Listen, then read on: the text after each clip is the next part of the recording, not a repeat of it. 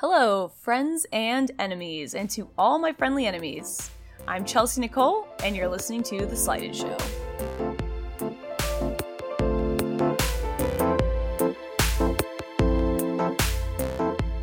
Life just keeps changing really, really, really fast. Uh, last time I recorded an intro, I had just left China and was living in Vietnam. And at the time, it was early February, coronavirus was not really being talked about.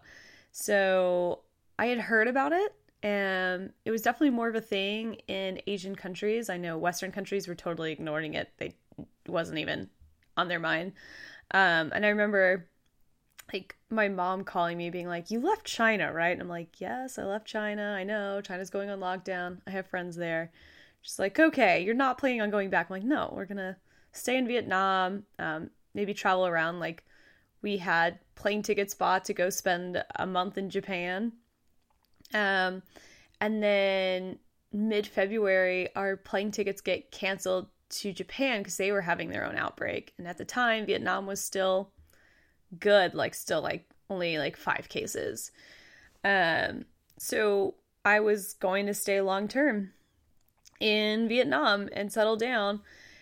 And then early March, um, Vietnam started doing their own lockdown. Um, I was living on an island and they kicked all the foreigners off the island and uh, because there was no hospitals, so they wanted to protect the locals there. Um, so I moved to another small town and then they kicked out all the foreigners. and then I moved to another small town. They kicked out all the foreigners. Finally relocated somewhere else. And um, as cases started growing in the West, um, and specifically growing in America just rapidly, um, there's a little bit of like an anti West sentiment forming. And people were really afraid of Westerners uh, and it kind of got a little scary. And so I packed my bags and I moved back to America. So I'm just now getting back into the swing of things. I've been back for almost a month, bought a van, currently converting the van to move into. So that's just a kind of a quick life update for me. Whole lot of big changes, but I'm really happy to be back in America and uh, just getting settled back in.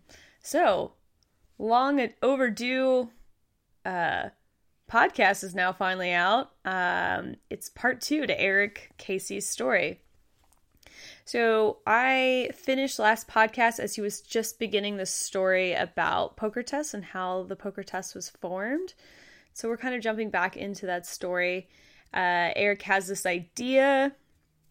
He's kind of messing around with the idea, doesn't know if it's any good at all. Like he's kind of like, maybe this is a good idea, maybe this is just like a dumb trick that I made up. And he's at a lecture with Greg Wilson, and he shows Greg Wilson um, the poker test and wants to just see his reaction. So it was like right after the lecture, he shows him and was like, "Hey, do you have any thoughts on this?" And Greg was really really interested and really liked it and he said yeah i have a lot of thoughts let's let's talk about it so they went to a denny's and they started working on it they spent hours in that denny's uh, just workshopping and trying to make it you know better or or work on the routine and so that was eric's you know beginning with PokerTest and that's where we're picking up with the story is him at denny's so we'll go ahead and listen. And we did, and we workshopped it until 5 a.m. Um, oh my god. Yeah, oh, we sat at Denny's until maybe it's 4 a.m. or something. It was stupid.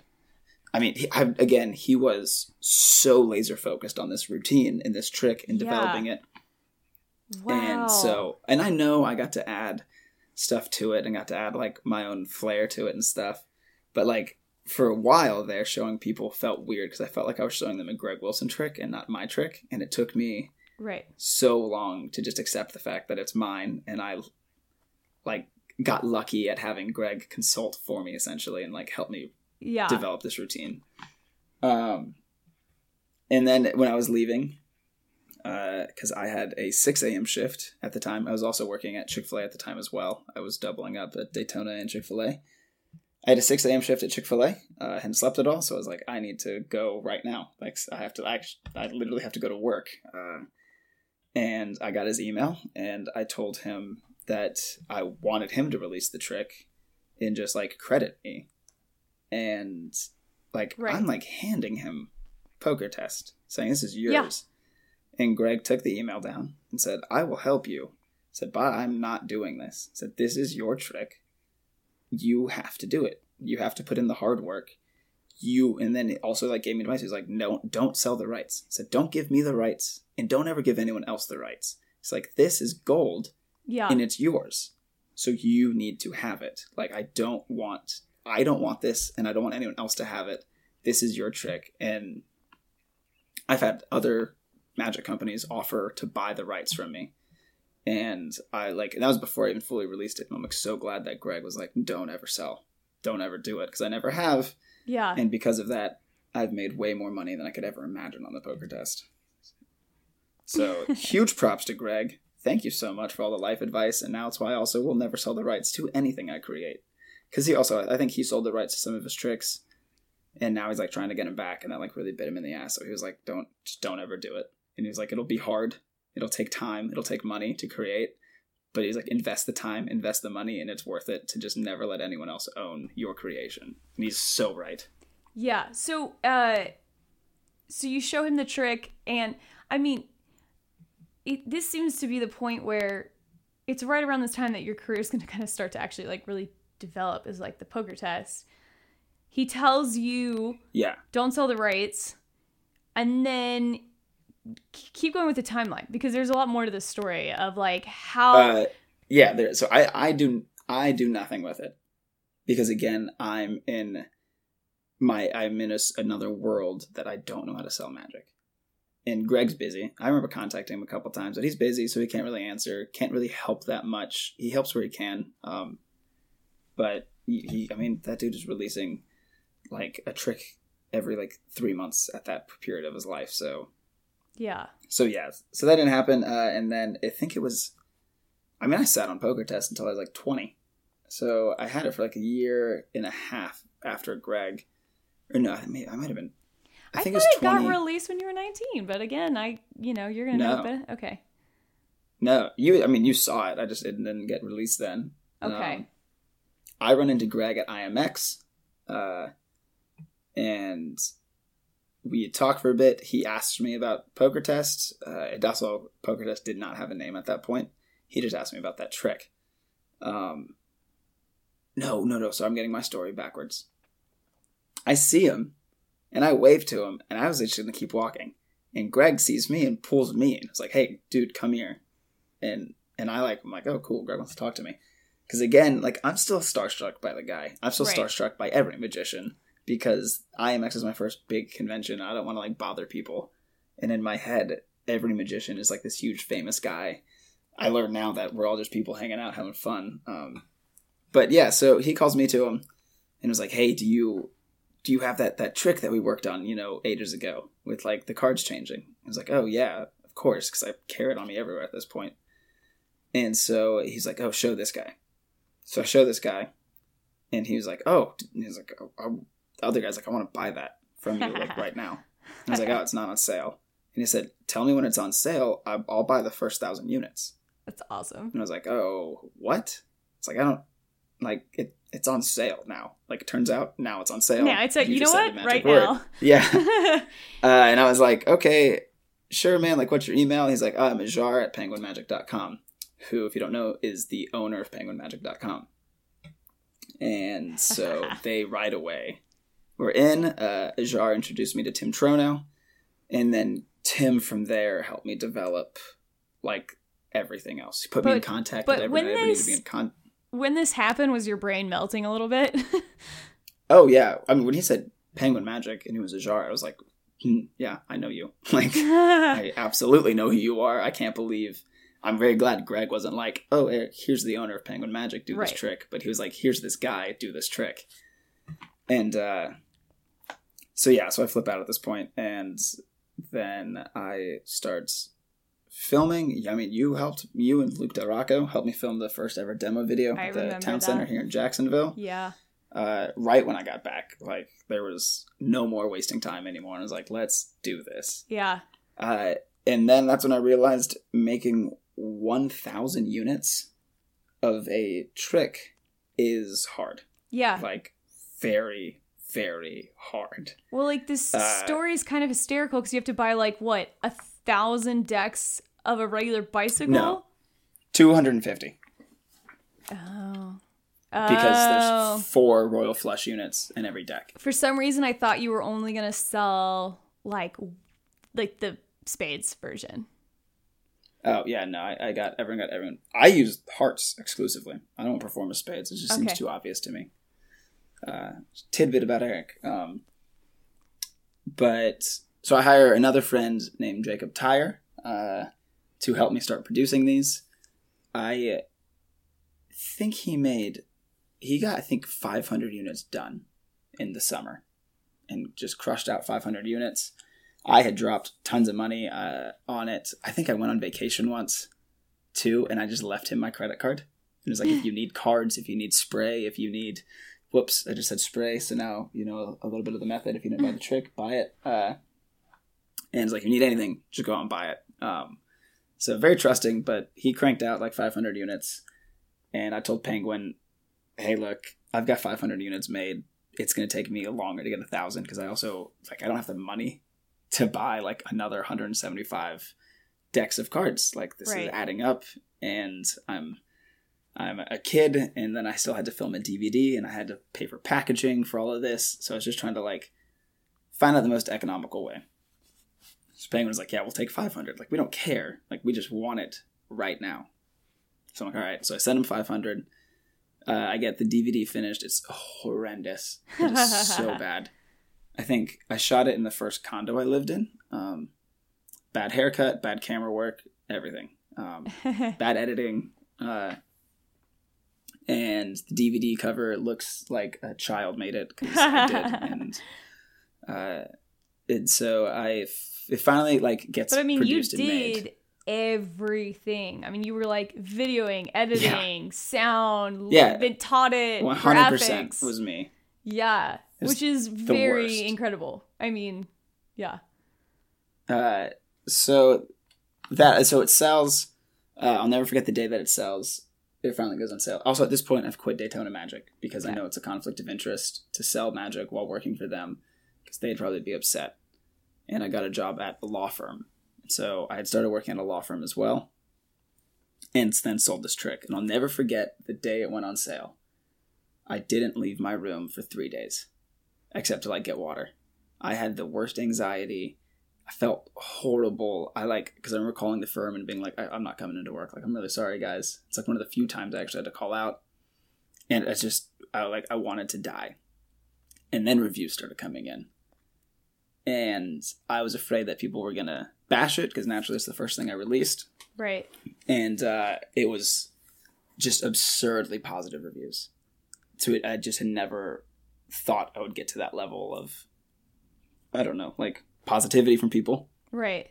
and that happened and then uh and then they sold out within like two weeks or so sold 500 units Before we talk about that, I just I think it's like I I kind of want to focus on the part about the anxiety because I think I mean, you have people that are looking up to you now, and I know that might be weird for you to hear. And I think every magician thinks like that. Like, what? No. But people know the poker test, and I think so many magicians that are maybe young or I, wherever they're at probably have these ideas that whenever someone puts their work out there, it's like no big deal. Like, whatever, I'm just doing it. And I think it's so good for people to know that part of the story that it was so terrifying because and, and i think it also represents like it's your art. It's a part of who like you were sharing something that yeah. was oh valuable yeah. It was me It was you it was so Yeah. much of my life's work which like i'm a kid saying it's my life's work but like i have a limited worldview of my life right i hadn't been alive that long so that was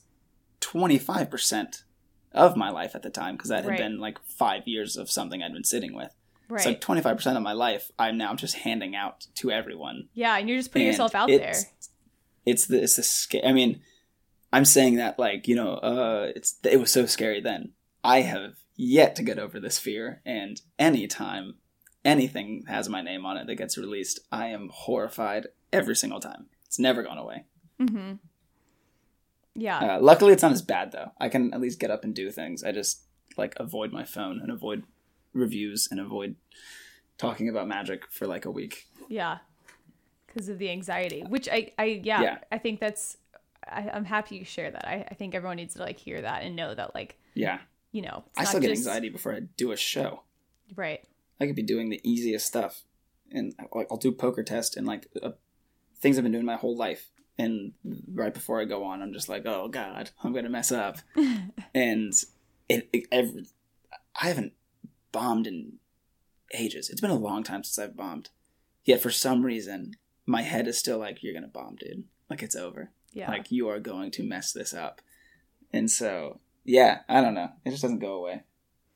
All right. So back to the poker test. You sell out of the first 500. Go from there. So that the first 500. Uh, but I also got a check for $5,000. and I was like, this is dope.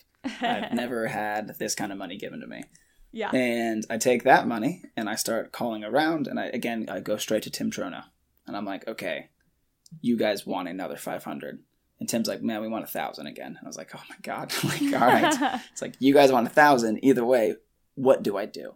Like, I can't make a thousand of these again. Like, this is the hardest thing I've ever done. yeah. And he was like, cool, here's some contacts. And he like sent me some contacts and said, call them, tell them how to make the gimmick, and hire them to make it. And I didn't realize that you can hire people to do anything. Uh, and so I hired a company to make uh, a thousand units. And this is still Poker Test 1.0. And uh, I get new, smaller, thinner packaging because Tim's like, if you get this slim, slimline packaging done that we use now, we can do free shipping and you'll move more units with our new free shipping option. okay. And I was like, obviously, I'm doing that. And it was a little cheaper, so I saved some money, but I was paying more in production costs, so like still evened out. Yeah. So this company sends me a unit, a test unit, like, does this work? I try it out, it works. They're also packaging them in these like Ziploc packages, sort of, so like there's no moisture, humidity getting into them. Pretty great. So I test one unit, love it, and I have them ship the next thousand straight to my manufacturer Right. and uh, uh, what a mistake that was because I couldn't quality control test Right. any of them, and I didn't. Again, I'm at this point 21 maybe, and I had no idea that was a thing I had to do. Right. And uh, yeah, so then it was somewhere upwards of like 70 failed. So I think like 700 units just bombed entirely. Uh, it was like terrifying, but on the DVD, I tell everyone if you have any questions, if you have any thoughts, concerns, email me. And I put my email out there publicly. And I was getting 10 emails a day Oh when I was at the law firm of just people telling me this has failed, this has failed, this has failed. And so I just started telling everyone, uh, you know, sit tight for a minute. I will come up with a solution. And it just keeps happening, keeps happening. So then I send this massive, massive group email to everyone. And I said, all right, here's what's going to happen. I need you to reply with your address. And if you could, only send me your address. Because it's Right. this huge chain email, essentially. Um, and uh, also, I'm smart. I blind carbon copied everyone. So if they hit reply all, it wasn't like thousands Right. of people getting everyone's address. Uh, very, very proud of that one because I learned that trick at the law firm. Uh, so I get all of these addresses. I reply back, say, "All right, guys, give me a month." And then from that point on, every waking moment of my time was building gimmicks by hand again because Yeah. I was like, I'm not. I refuse to let someone else mess with my quality, mess with my reputation, and mess like like I put. I didn't realize I put my reputation in someone else's hands, right. but I did, and they ruined it. right. And so I I replaced every single person's gimmick by hand. It uh, cost me almost all of my profits, uh, and I made almost no money from Poker Test. And then I canceled. I, I, I discontinued Poker Test entirely um, because it's back to that level of anxiety again. I went from Yeah. huge swings of like massive reviews, everyone's loving it. I'm like, yeah, this is great. To then an even larger swing other side of being like, this failed, you suck, this is the worst. And I was like, oh no, like this Yeah. is not where I thought this was going. Uh, so the whole pride comes before the fall, and boy did I fall. Uh, and then it wasn't until my first ever Magic Live that this is maybe eight months later. Um, Mm-hmm. I will say this: I did have some profits left because that's what paid for Magic Live. Uh, and I had it was like eight months later, and then it was uh, Derek Wyndham, who we know and love. Yeah, I Uh, was I was with you, right? This is You hadn't met Derek yet at this time, I don't think. I don't think you were at this live. when I thought he told you at 26 Oh, so it was 2015 or oh, okay. Go ahead, 20 keep going. It was 2013, I think. 20 Oh, okay. Gotcha. Gotcha. Yeah, because I'm young. I mean, I'm 22, I think, at this point. Yeah. and I still was doing my regular poker test because I still like doing it. But I was like, I'm never selling a trick again because this is a nightmare. Yeah. Uh, and and I remember there, Tim Trono asked about it. He's like, "Dude, we want more. Like, we really want more. Like, people love it still." And everyone I replaced too. If you like look through the reviews, like there are people who are like, "Eric's customer service is great. He replaced my unit. I love it." So I really didn't get many bad public reviews from it because luckily everyone came to me directly. Right. And uh, so there's still people wanting this trick, and I'm like, I'm never doing this. I showed Derek. Derek looks at the gimmick, and he was like, "Dude, why are you doing it this way?" It's like you could do almost the exact same thing, but make it even more like durable with this method. And he tells me what the method of 2.0 is now, and I it blew my mind. I went home right away, tried that method out. It worked flawlessly, if not better. I was like, "Oh, we're back in business." And uh, I found I told Tim all my problems with that other company and was like, "Do you have anyone else?" Said, "Yeah, this guy costs a bit more, but ask him."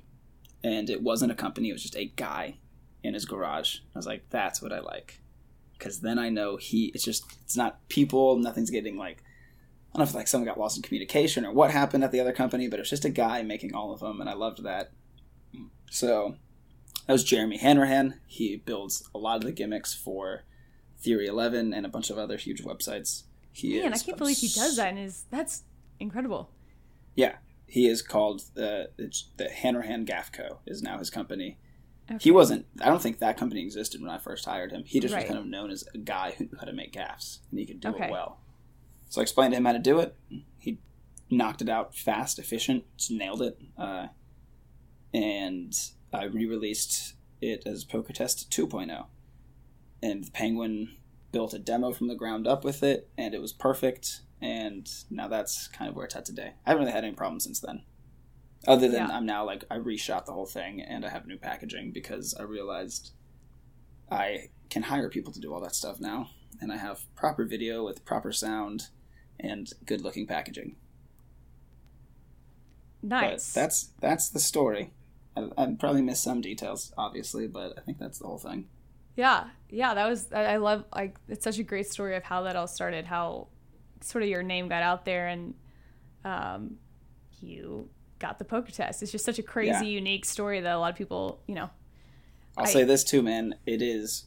I've learned creating magic is a group effort every time. Yeah, the amount of sure. people that I need to like correct me or tell me, oh, that doesn't look good. Oh, Derek being like, do this method, man. Like the amount of people's input, especially like starting with Greg. I've now realized every time I do any magic, I'm getting every bit of input I can. If I like, if it's gonna go for release, like I'll have tricks that I've been doing for years, that I'm like, oh, maybe I'll release this, and then the first thing I do is go to Sebastian, and he's seen all my stuff, but then I'll tell him, this might be something for release, and then Sebastian's like, oh, cool. In that case, he'll then start working with it, performing with it, trying out different ideas, and so, so yeah, everything now is just such a collaborative effort to make, like, Yeah. to create magic. Before we stop talking about the poker test, before we move on from that, I actually someone submitted a question for you. Uh, it's Smoke and Mirrors Jacks. Uh, they asked Uh, when Ryan, Oh, okay. Yeah, Ryan. So I don't know. I didn't know who it was. It says when creating the poker test, what came first, the effect or the method? um, that is a great question. I think it was effect. Yeah, it was effect for sure. Uh, but like it was the effect. I knew I wanted to do it, and I just didn't have a method, and so I kind of forgot about it.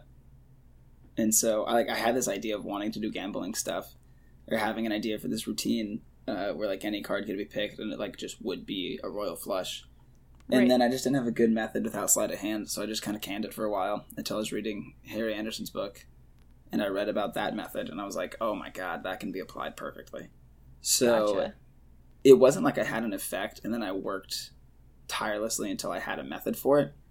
I just had an idea, but had no solution until one day the solution just hit me by reading a book, and I went, "There it is!" Like I didn't. Yeah.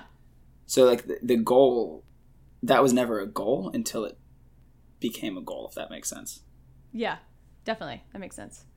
Yeah. Um, so I I guess let's just continue with your career in magic, which I think you might be one of the few magicians at, at this point on the podcast who has been doing sort of a duo career where magic is not your main uh, source of income. Mo- I think most magicians, Yeah. I think every magician I've interviewed at this point, Nope. I don't ninety-five percent. You know, it's their full-time Two. magicians.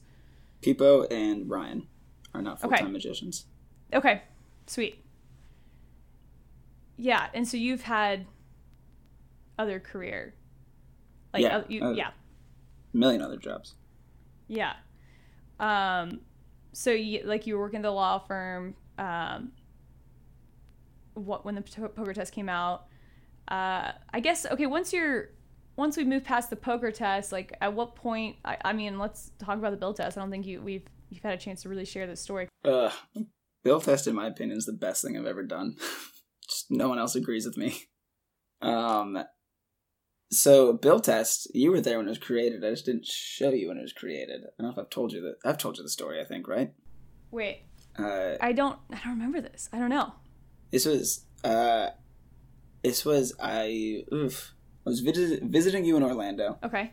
and we uh, your friend Grace and Ray's friend Chris were in town as well. Right. I remember this. And I I mean, they'll never listen to this, so who cares? They were making people feel uncomfortable. Uh, I definitely felt uncomfortable, and Yeah. was like, I just don't really like being around this. So I just would go to thinking about magic, playing with ideas, just kind of fiddling like I do when I'm uncomfortable. Um, and I had just seen a routine with coins that was it's a version of lethal tender that was done in the spectator's hands, and it's where coins change places. Uh, and I went, that is brilliant. And it was this, it was like an updated version because like the classic lethal tender is good, but I've never loved it. But it's very visual. Saw this updated version, loved it, and was like, all right, how what what can I do with this idea? Like, how many other ways can you do this and not use coins?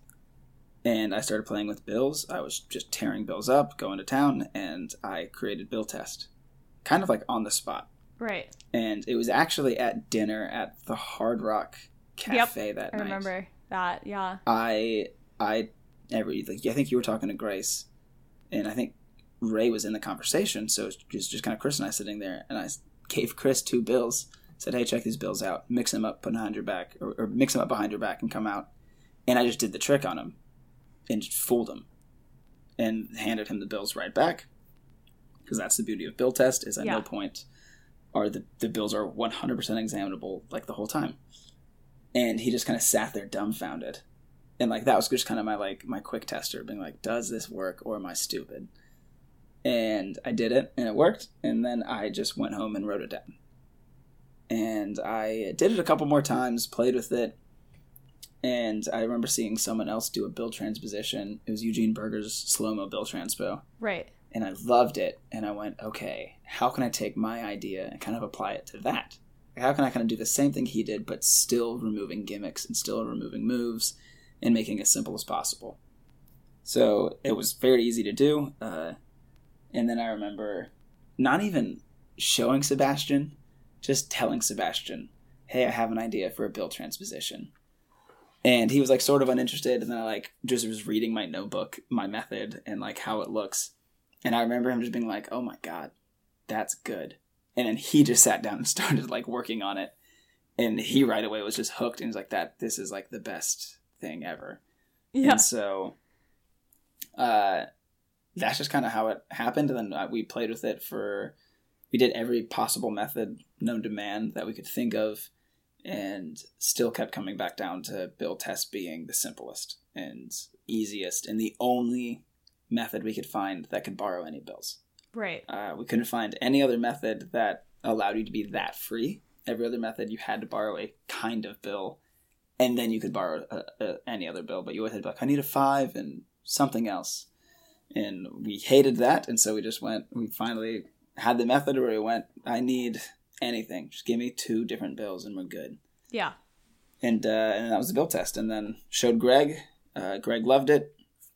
He took my gimmick and said, you know, I like it, but can you make me a gimmick that looks like this? So I went, sure. And I built it for him, mailed it to him. He showed uh, his partner, David Gripenwaldt, and uh, Michael Weber, and I think someone else. And they all said the same thing, which was like, hey, you know, you could simplify it if you just like removed this part. And every part they wanted him to remove was the part that he added. And so then Greg called me later and was like, "Yeah, okay, well, your method's the better method." So he's like, "That's that's cool though." But he then he did end up adding something else. He added his own change and kind of his own routine that looked really good. So we still added that to the DVD. It's really good. And then that trick bombed because it released on top of one of the most visual bill changes to ever come out. Uh, but one of the most impractical bill changes to ever come out. So the demo video looked beautiful because it was all visual effect, right. not visual effects. It was real.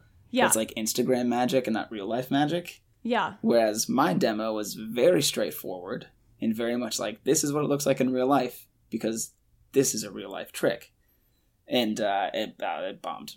It built test just went just just yeah. It bombed in comparison to poker, poker test. test. Yeah. But everything uh, will at this point, so. Yeah. Well, you can't say that. Um, you don't. I hope I can beat myself one day, but I yeah. just don't think I'll ever beat myself. Um. Yeah. So the build test came out, and are you now working on anything else? Uh, I'm working on quite a few different tricks right now. The one I'm most excited about is the expression test. Uh, and it's kind of the same thing. I got to this point where I'm like, okay, I kind of want to release this trick. It'll be the first instant download I've ever done. There's no gimmicks, no nothing. Okay. It's just a straightforward routine.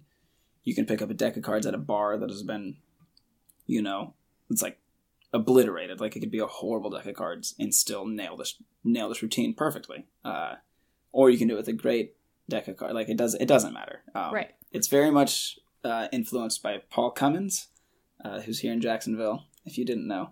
Um, and uh, he has this idea called FASDIU, which means from a shuffled deck in use, which is the ability to perform with any deck of cards at any time, no matter what. And I've been really inspired by that and influenced by him because I love watching him perform. And like a lot of my magic now is kind of created around that. So I'm worried to release it because it's the simplest trick on the planet and that's what freaks me out. Is because okay. it's so easy that i'm like people are going to see the demo and either be like that's dumb or i'm going to have to cut the demo a bit to kind of hide the method. Because if i do what i did with poker test and build test and have a full uncut demo i mean any magician worth their chops is going to be able to like recreate the trick no problem. Right. And there's like there's nothing wrong with that. That's what i did growing up. Uh but I, I like there's just small details in the routine that are like so important and necessary to get right. Yeah. That I don't want someone to recreate it and then do my work Without. incorrectly. Right, um, right. So, but upon wanting to release it, naturally, I went straight to Sebastian. This was like a year ago. Uh, this is while this is right before he had surgery um, for his brain cancer. I showed him the routine, and he liked it but didn't love it. Gave me some pointers and was like, okay, it's good, but I need to see some stuff change. He goes in for brain surgery, gets out as he's recovering. I go back and I show him my newer version. Halfway through, he just stops me and is like, this is good. And I haven't even finished the trick. And he's like, this is a great routine, man. It's like, this is going to be so good. I finished the trick and he's like, yeah, this is awesome. I love this. Uh, and so that was a year ago uh, I filmed. I've already filmed the demo. I've already filmed all the explanation for how to do the trick. The only reason it's not out yet is because Sebastian. This is one of the first times that he's been like performing this routine. Mm-hmm. Uh, and he's added some small details to it now that I saw him do literally two weeks ago, and my head exploded. Like, that is so cool. And now I've been doing it with like his small added details, and it's the trick itself inherently is the exact same trick. Right. Uh, so my style is remove every slight possible, make it as easy as possible, make it as accessible as possible. Sebastian's style is I don't care, I'm just gonna make it good. So he's added some stuff to it that I normally would remove, but now that I've been doing his additions, uh, it doesn't make the trick that much more complex to like to not include it. So I have to include it now. So now I'm refilming the explanation. I'll have my simplified version because um, that's what most of the demo video is, and then I'll have Sebastian's ever so slightly more complex version because um, it's just so good. It's it's so necessary yeah. to have both versions, and then I have a third version that is a totally different method.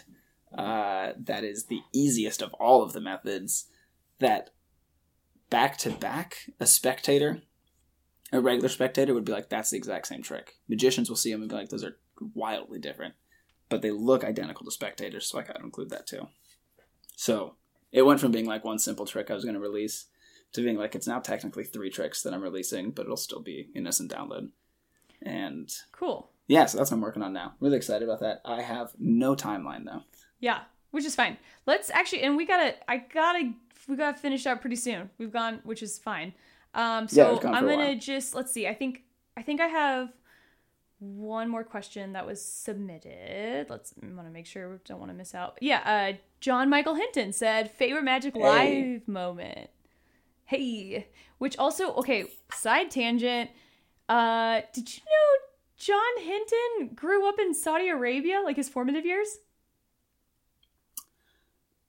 I didn't know he grew up there. I knew he'd been there, but growing up is yeah. totally different than just being there. Yeah, so like his nope, life. Didn't know that. Yeah, so you're gonna have to check out that podcast because I interviewed John and his life story. I mean, we did a whole lot on just like his experiences growing up in different countries and things. like it's nuts. Anyways, what? yeah, it's great. So I mean, I'm assuming that's gonna be out by the time this one comes out. So yeah, I'll yeah. I will have listened to it. So okay, but uh, favorite Magic Live moment from John Michael Hinton. Oh man, okay, favorite live moment. It's hard. That's a hard what? one because live is awesome. It's, they get better every year because I just get to meet more people mm-hmm. every year and get to build all these new ones. I but I would say it was probably one of my favorite live moments but at the same time, most frustrating live moments. Um, but it was the first time I ever saw uh, Jay Bear perform in. Oh yes, I remember that. Oh my god! It was it. There was nothing like it. I had yeah. never seen anything, any performance like that. Uh, and I knew it was one of the few times I'd seen someone perform. You just said Jay brain... Bear. You need to re- Joseph say Barry. Joseph Barry. Say Joe, his name again. Which Joe I have. Barry. I have interviewed Joe Barry. He's an amazing, like such yeah. a kind human.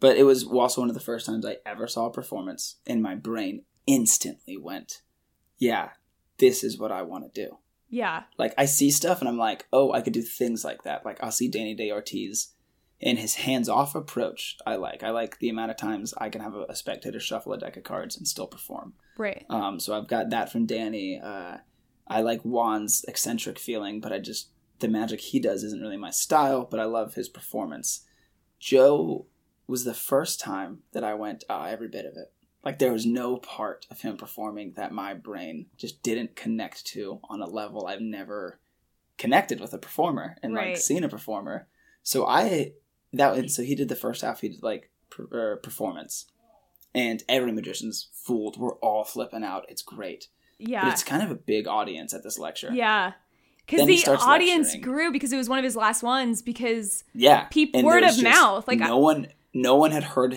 of Joe Barry ever. Yeah, and so like and his then his first lecture, yeah, the word of mouth spread that everyone's like, you do not miss this lecture. No yeah. one missed this. Like you have to see it. So yeah, I was busy doing stuff probably with Katie or something, and finally I like checked the time. I'm like, okay, I have to go see this because I, I, I don't know how many and he. Do you know how many he did that uh, at Magic four. Live? Four, because we were at the last four. one. Two I know we were at the last two, one. Yeah, and everyone was like, oh, I have to show up for this because it was like people. There was people standing like in the. I mean, the whole. Yeah. Room was covered with people at that point because And it just spread. Yeah. So the first half is is pure joy in in me experiencing magic for the first time again. Like I am a child again. I'm connecting with a performer. I'm like this is it. Like this is why I got into magic. I I haven't I haven't felt that way about magic since that day either. So it's probably just one of my best experiences in magic in years. And then the frustrating part hits is when he lectures and there's been many conversations about this. We have an article about this. I've gotten in trouble for this. The amount of stupid questions that were asked Yo, Uh, oh yeah, slowed down the lecture, and it was like everything he would teach. I again was a few times that I my brain connected and was like, I get it. I get this. I get the move. I understand what you're doing. I get the misdirection. Move on. Get the next trick. And I get that other people weren't like that, so they had a lot of questions, and I will still admit that I was very frustrated. I wish I wasn't. I wish I could move past that, and I wish I could understand that questions are good. And in that situation, though, in that situation, those people were hindering my growth, and so I was furious. And that's a very selfish way to look at it, but frankly, it was the truth at that moment. So and I mean, I So, mean, yeah. it's just it, that's gonna happen with that big of an audience. Yeah. Like he just it was yeah, exactly, huge audience. So I mean, I we saw him what two months later at Tricks, or was it a year later at Tricks? I don't really remember. Oh no, I don't remember. Well, we first well, It- no, we- I think it actually was no. a full year later at Tricks. It had to have been at least a year later because we we saw him at Magic Live because he and had then a a, couple new days, haircut, and we saw him at at the castle. Yeah, a couple days later, right after Magic Live, we went to LA. Oh my god! And yeah. we went to the castle. and the I still was starstruck by the guy, so I Oh, could barely yeah. talk to him at the castle. Yeah, yeah, yeah. Because so we go to the castle, and then um, I was because I agree. I was I remember sitting next to you for the lecture at Magic Live, and just it was so good. Like I don't even know how to express Yeah. how amazing. Because I agree with you. Like sometimes you connect more with one person over another, and I I agree with like I love his style too. And then Yeah, we the and then we go to the castle, and I was so excited because he called me on stage, so I got to sit Yeah. next to him while he was performing so card jealous. tricks, and I was like, "This is it so was you and- cool." It was you and Courtney Barringer on stage, right? No, it was it was me and a guy. It was a guy. Oh, you and Courtney then with the other guy. it was a different that, guy. like, that Jules trick with that bag or like the rocks Yes. in that bag. I don't Yeah, remember yeah, yeah, that. yeah, That actually fooled me and still has me fooled to this day. Yeah, but like Uh, going, but, but going back to Jo- Joseph Barry, it's like we were both really starstruck, and then it was a whole year later that he was at Tricks, and I kind of love the story, and I want to tell it because Oh yeah, it's the because he he comes to tricks and i think we both i mean i'm gonna put words in your mouth a little bit but i think we were both still a little starstruck and kind of were like he's not gonna remember us we're nobody and Absolutely, he's he- still my hero at this moment. yeah and he didn't really know anyone at tricks tricks is a small magic convention in north carolina that only has about 100 or so people that go and they had flown him in you know? And he sees us and he recognizes us. He's like well i don't know anyone. And he comes up starts talking to us. He's like hey guys what's up? And we're like hi. Hello joseph Yeah. barry like and so yeah, we got to be his best friends yeah, until he performed. until he performed, and I was just like, you know what, I'm gonna ask him like, hey, can I interview you for the podcast? He was like, sure, let's do it. And I mean, he was so humble too. He's like, really me? And I'm like, yeah, are you kidding me? And then so we were in like our hotel room, which was just like I'm sitting across from this guy that, you know, I really look up to, interviewing him, and that was like day two of the convention. And then, and nobody knew him. Nobody cared. Nobody was talking to him. And then Yeah. he was the closing lecture, right? At the Magic Convention Yeah, at yeah, he did the final lecture and performance, and then it was over at that and point. everyone stood up and gave him a standing ovation. And no one had been doing it. I mean, everyone loved the lectures, don't get me wrong. Everyone was enjoying every single lecture, clapping, whatever. But I mean, people lost their mind. Just stood up, standing ovation, you know? And he just is like, oh, thanks, guys. All right. Like, so humble, you know? And yeah, that and then God. and then we didn't get to talk to him much after that because everyone was just like, yeah, the whole world Following wanted to. him. But it was fine because Which we got is- two days yeah. to hang out with the guy and got to get. We showed him Chick Fil A for the first time. I don't know if you remember that you showed him what?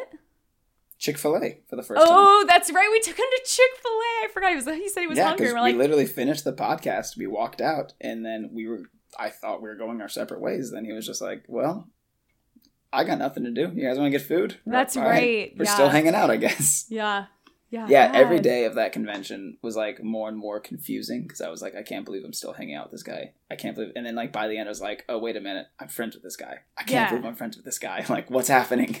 Yeah, no, it's been such an interesting experience, I think, for both of us. I mean, it kind of makes more sense for you, but like I'm an insider's outsider or I'm an outsider's insider. I don't really, I don't know. Yeah, Yeah, and whatever. One of them. whichever whichever one that is. And so like I just a couple days ago interviewed Daniel Garcia for the podcast and I just had this moment where I was like, "Oh, he's my friend." Like I'm not like and what a bizarre thing to Yeah, say that like about him. Gar- Daniel Garcia was the first magic trick I've ever bought with my own money.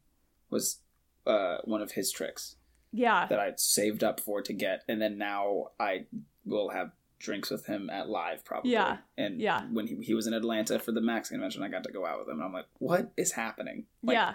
how did how did my life get here? So if there's any kids listening to this, uh, just keep just don't leave the community, Yeah. and you'll then become a part of the community. That's you just have to exist apparently. Yeah. that's all I did for ages. It just existed, and and worked stayed- extremely hard. Well, yeah, I worked hard as well. Also, you worked don't hard. You were working. well read. Don't yeah. Don't undermine. Never stop working. yeah never stop working and we're let's we're running out of time so i have i don't know if you know this eric i have a closing question that i'm asking every magician for season two i'm calling this season two of slighted we're starting why fresh Would you warn me. Well it's a good question. no it's a good question so my question my final question for you is there anything you wished i had asked you about That's interesting. Um, it's interesting because you're my sister, and in my head, I'm like, we're just sitting here talking, but Right. like we're reminiscing about things that you know. So, is there anything? Oh man, I don't know. I'm trying to think. I'm trying to put my my shoes. Like, if you were a different if, if i wasn't your sister if I didn't grow up with you and you knew damn near everything about my life, what would I have wanted you to ask? yeah or just like what Maybe maybe less about magic to be honest and more about like yeah law firm and now I consult for rock climbing gyms and things Yeah. like that. Uh, but I think that's also just because it's on the forefront of my mind that like right that's what I'm doing now and it's a super unique job and experience that I had no idea I could ever do as a job is consult for a climbing gym and now do marketing and advertising but like just for climbing gyms. That's nuts. Which Uh, which is cool. I mean another part of that story and i never like chimed in but i mean that that's going back to when you called me and said like years ago when you were 18 you're like i don't want to do college and mom and dad were like you you'd be insane not to and i was like no it's fine and i think people put and you know what's funny is Danny Garcia and I we were talking about this on the podcast on his interview how he did one year of college and then said I want to pursue magic full time. I don't want to do college. And so we were both talking about how like that's okay. yeah I technically did do one year as well Yeah, you did. Yeah, that's right. You did one I got, year. I got I got conned into it uh, by all the adults in my life who said you have to to do it to succeed. yeah, Well, you don't. yeah, you just have to literally never give up and keep do- i will like will say this man since i feel like i graduated other than the one year of going to college i feel like since i graduated high school i've kind of only just done what i wanted to do. Hmm um, but like i feel like i got lucky with having a good work ethic as well. So like i know what i want to do. So i know it's hard to get there but i want like all the steps to get there i want to do those steps too even though it's hard work i want to do it because i know it's like my future end game and like that's the goal and so i don't know i just feel lucky because in like the past five years i can't really think about a day that like i had to wake up and do a thing that i was like oh i don't want to do this yeah, I don't know, man. I love everything that I do now. It's great. yeah, yeah. You're living. You are. I mean, you. You like to say I'm living the dream to everyone when people ask you how you are, but you actually are because you are pursuing everything. Been true f- for years, Yeah, which and is like so I cool. get it. Like I used to work front desk at a climbing gym, and that wasn't my actual. That wasn't the dream, but that was the step to get to the dream, Right. and so that's fine. I'll do that for as long as I got to do that to get me to where I want to go. And now I'm here. I've made it, hmm and it's insane to me, and Mhm. it is still the dream. So and we'll have to talk about that uh, that other career that you're doing on another another podcast. But yeah, because I do intend on branching out. Yeah, thanks so much, baby bro. I I haven't called you that the whole podcast. I didn't call you that. I always call Eric baby bro. And so, but They're seriously, thanks. Thank you for not demoralizing me on the podcast forever. Until right now. No, I'm just kidding. no, it was just turn off the mic. it was awesome. So, all right, thanks. Okay, love you. Wait, hold on. Don't. What? I just said I love you. You're not gonna say I love you back on the. Did you already stop recording? Unbelievable. I'm recording on my side, and so it's gonna be silent, so no one can hear what Chelsea's saying. But just to verify, she never said I love you back. Yeah, no one's gonna make it this far in the podcast. We're like two hours in. Yep. Two part this one. Scene. Thanks everyone for listening to the Slighted Show. Music was brought to you by Luca Sommerfeld, a longtime listener. Thank you again, Luca, for your contribution to the podcast. That's all, folks. We'll see you next week.